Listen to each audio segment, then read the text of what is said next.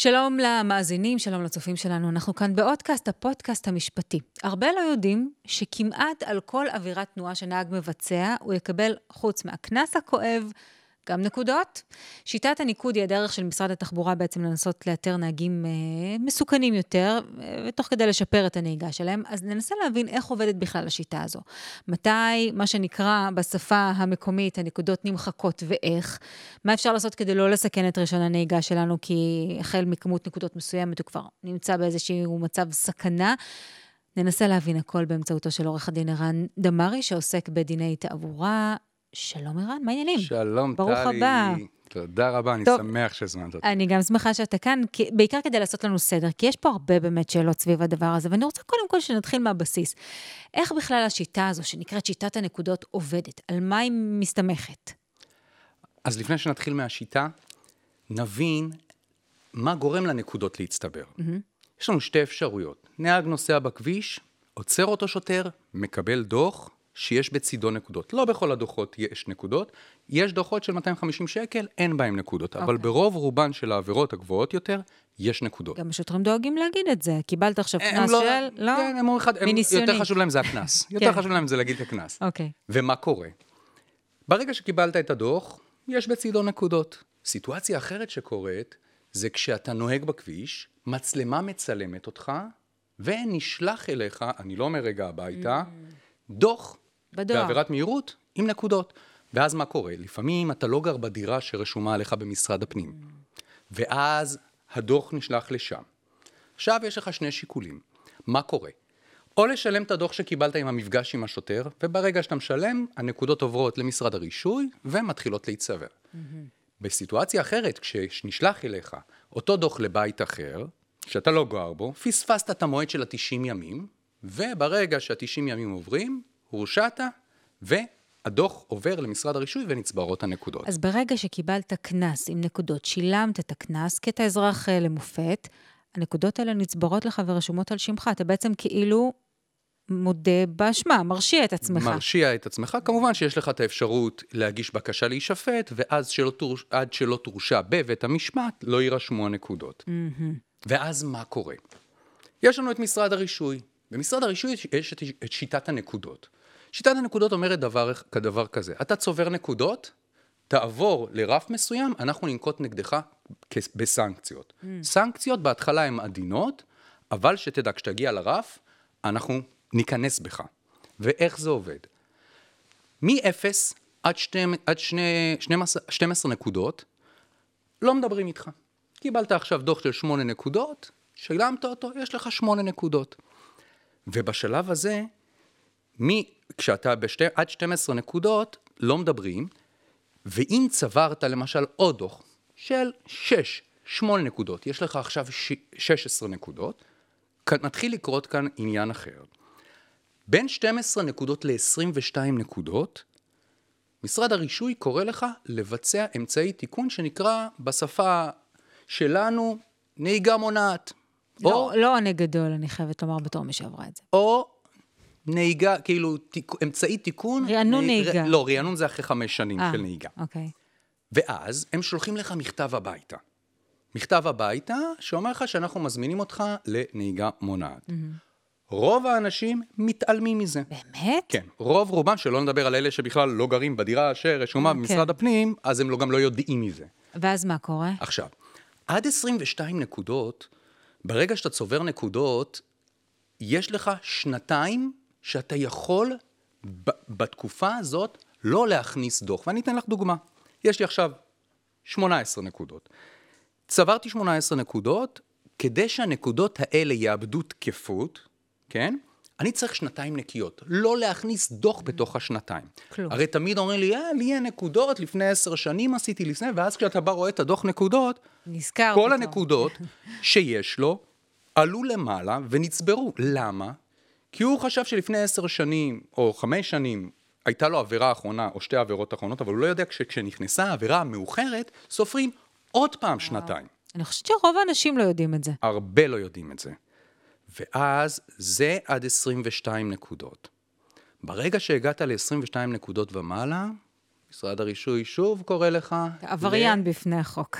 לאמצעי תיקון נוסף, קורס ייעודי. במילים פשוטות, מתקדם.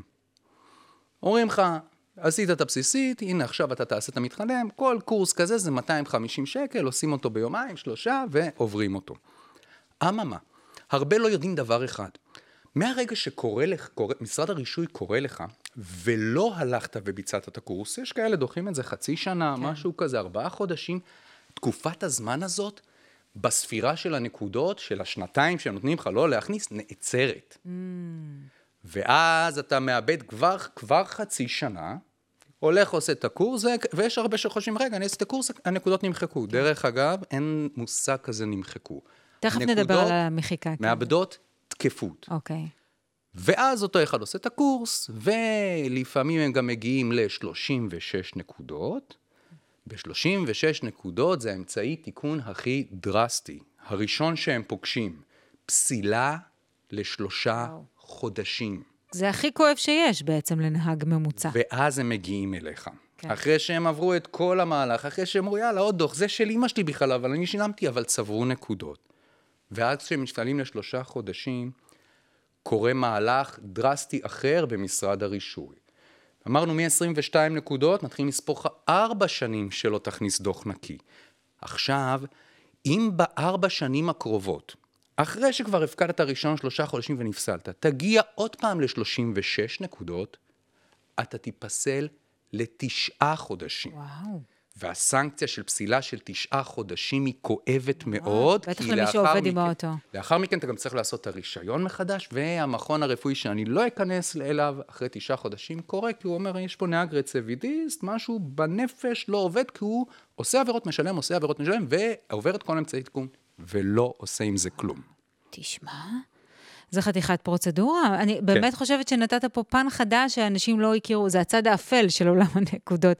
דיברת על משהו מעניין, העניין הזה של המחיקת נקודות. אנחנו מדברים על זה ככה, או, או זה המושג השגור, מחיקת נקודות, אבל כמו שאמרת, הן לא באמת נמחקות. אף פעם? לא, אין, אין מושג כזה למחוק נקודות. גם כשלקוח פונה אליך כעורך דין, תקשיב, קיבלתי דוח, תמחק לי את הנקודות. עוד פעם, אני כבר, אני עורך דין קצת עוף מוזר. אני...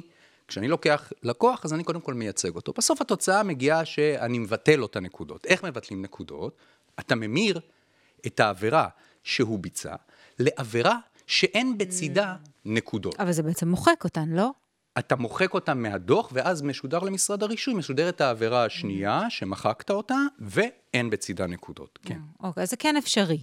כן. באמצעות עורך דין שהם... למשל, אני אתן לך דוגמה פשוטה. כן. נתפס מישהו על טלפון נייד, כן. ואז אתה מוצא בעיות בדוח, כשלים רציניים, ואתה ממיר את העבירה על אי אחיזת הגה בשתי ידיים. אי אחיזת הגה בשתי ידיים זאת עבירה שבסמל הסעיף שלה אפס נקודות. אה. דוגמה פשוטה. טוב, באמת אתה צריך להיות עורך דין מאוד, אה, שמכיר מאוד טוב את, את הפרצות הקטנות בחוק, אה, וגם איך לעשות אותן בפועל, כדי לדעת לעשות את זה. אני לא חושבת שהאזרח הפשוט יכול לעשות את זה בפני עצמו, אם הוא לא מכיר את השיטות שאתה מכיר לצורך העניין.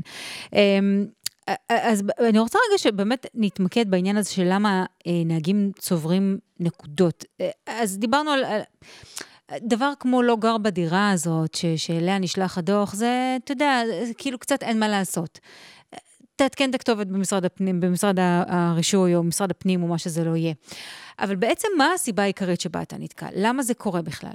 א', הסיבה העיקרית שאנשים, נהגים, מתעלמים מהדוחות שלהם. אומרים, יש לי 90 ימים, אני אחכה, ובסופו של יום אחד עובר לאחר ה-90 יום, אתה לא יכול לעשות כלום לבד עם הדוח. אני אתן לך דוגמה מאוד מציקה, שלא נתנו עליה את דעתה, ב... לא בפסיקה כן. ולא בחוק. בן אדם בפשיטת רגל. נכנס עם פשיטת רגל, לא קשור לדוחות. כן. בפשיטת רגל, אסור לך לשלם דוחות. כי למה? כי מה שאתה עושה... אין לך אתה... כסף. לא, לא לוקחים לך כסף. אז... גם אם דודה שלי תשלם. אתה יוצא, אתה עושה העדפה לנושה מסוים, כי הרי אסור לך, אתה משלם, אתה משלם את הכסף, ואז אסור לך לשלם את זה, צברת, עוברים ה-90 ימים, מרכז הקנסות מכניס לך את כל הסכומים, ואז אתה עומד בסיטואציה של רגע, לא יכולתי לשלם את זה, לא יכולתי לעשות כלום עם זה, לא אפשרתם לי, השארתי את ה-90 ימים, והנה הם נספרו לי. הם נספרו. גם אם היית בבית משפט, ובית משפט אמר לך, אוקיי, על הדוח הזה אתה תקבל 100, אלף, סליחה, אלף שקל, אתה לא יכול לשלם, אסור לך לשלם אותו. אוקיי. זאת סיטואציה אחת שמצטברים לבן אדם דוחות, וגם הנקודות בהתאמה. אה, סיטואציה אחרת, אמרנו שאנשים, אה, נהגים באמת אה, מנסים להתעלם מזה. יש פחד, יש פחד משרד. הרישוי.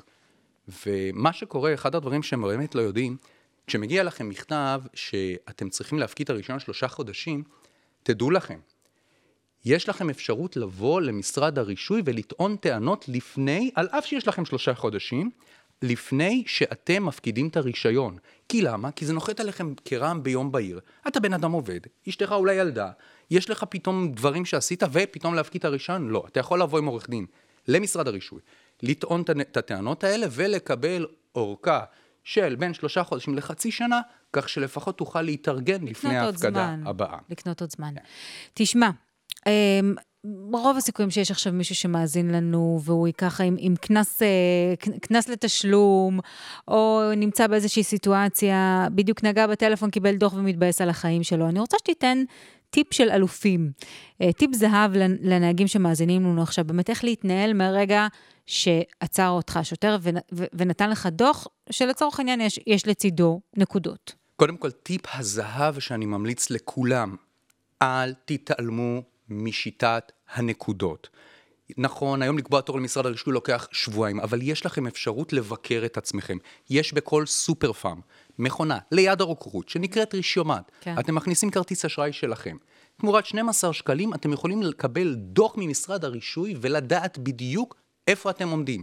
רוצים לדעת יותר טוב, שלחו את זה לעורך דין, והוא ינתח לכם בדיוק את הסיטואציה. אל תחכו כמה שנים טובות פתאום לקבל את הבום הזה כדי לדעת איפה אתם כן. עומדים.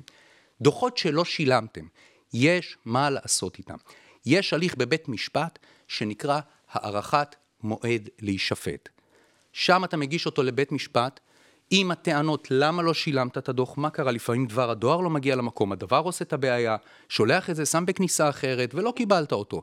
וההליך הזה, תוצאתו, שבית המשפט פותח את הדוח מחדש כדי שתוכל להישפט עליו. ברגע שאמרנו אתה יכול להישפט עליו, הנקודות שנרשמו במשרד הרישוי בטלות לאותה תקופה עד שתורשע בדין, או שאולי גם תזוכה. לא. תשמע, נתת פה פרספקטיבה. אה, זאת אומרת, שום דבר הוא לא סופי. אני חושבת שבאמת הדבר הכי חשוב שלקחתי מהשיחה הזאת, היא לא להתעלם. הן לא ילכו לשום מקום, הנקודות האלה. גם הקנסות שלא שילמתם לא ילכו לשום מקום ולא ישלמו את עצמם. רצוי לטפל בזה ולהתמודד עם הדברים כשהם עוד בטווח הזמן הנכון, ולא לחכות ש- כשזה כבר יצטבר ויהיה נגדנו. את יודעת, טלי, הדבר הכי חשוב, הרי מתי הם לא מתעלמים? כשהם מגיעים ל-36 נקודות. כן. ואז הם צריכים אותך כי הם מפעילים שיקול של עלות תועלת. אני בן אדם עובד, כמה כסף אני מפסיד. בדיוק. בתקופה הזאת שאני פסול. ואז אתה נכנס לחץ, ולך אפילו אין את הזמן לעשות את זה, צריך להגיש בקשות לאורכה וכל זה, אבל כן אפשר לטפל בזה. עשית לנו סדר, עורך דין דמארי, סדר כמו שצריך, מן היסוד, מה שנקרא. אה, ולא להסתכן, לא, לא, פשוט לא לעשות שטויות. זה נראה לי אה, יותר חשוב מ- הכי מכל חשוב מה לנסוע. בזהירות. בדיוק. טוב, בזהירות. עורך דין ערן דמארי, תודה רבה שבאת אלינו. תודה לך. תודה רבה על הטיפים של האלופים, כיף. לאלופים, ואנחנו כמובן ניפגש בפרק הבא של אודקאסט.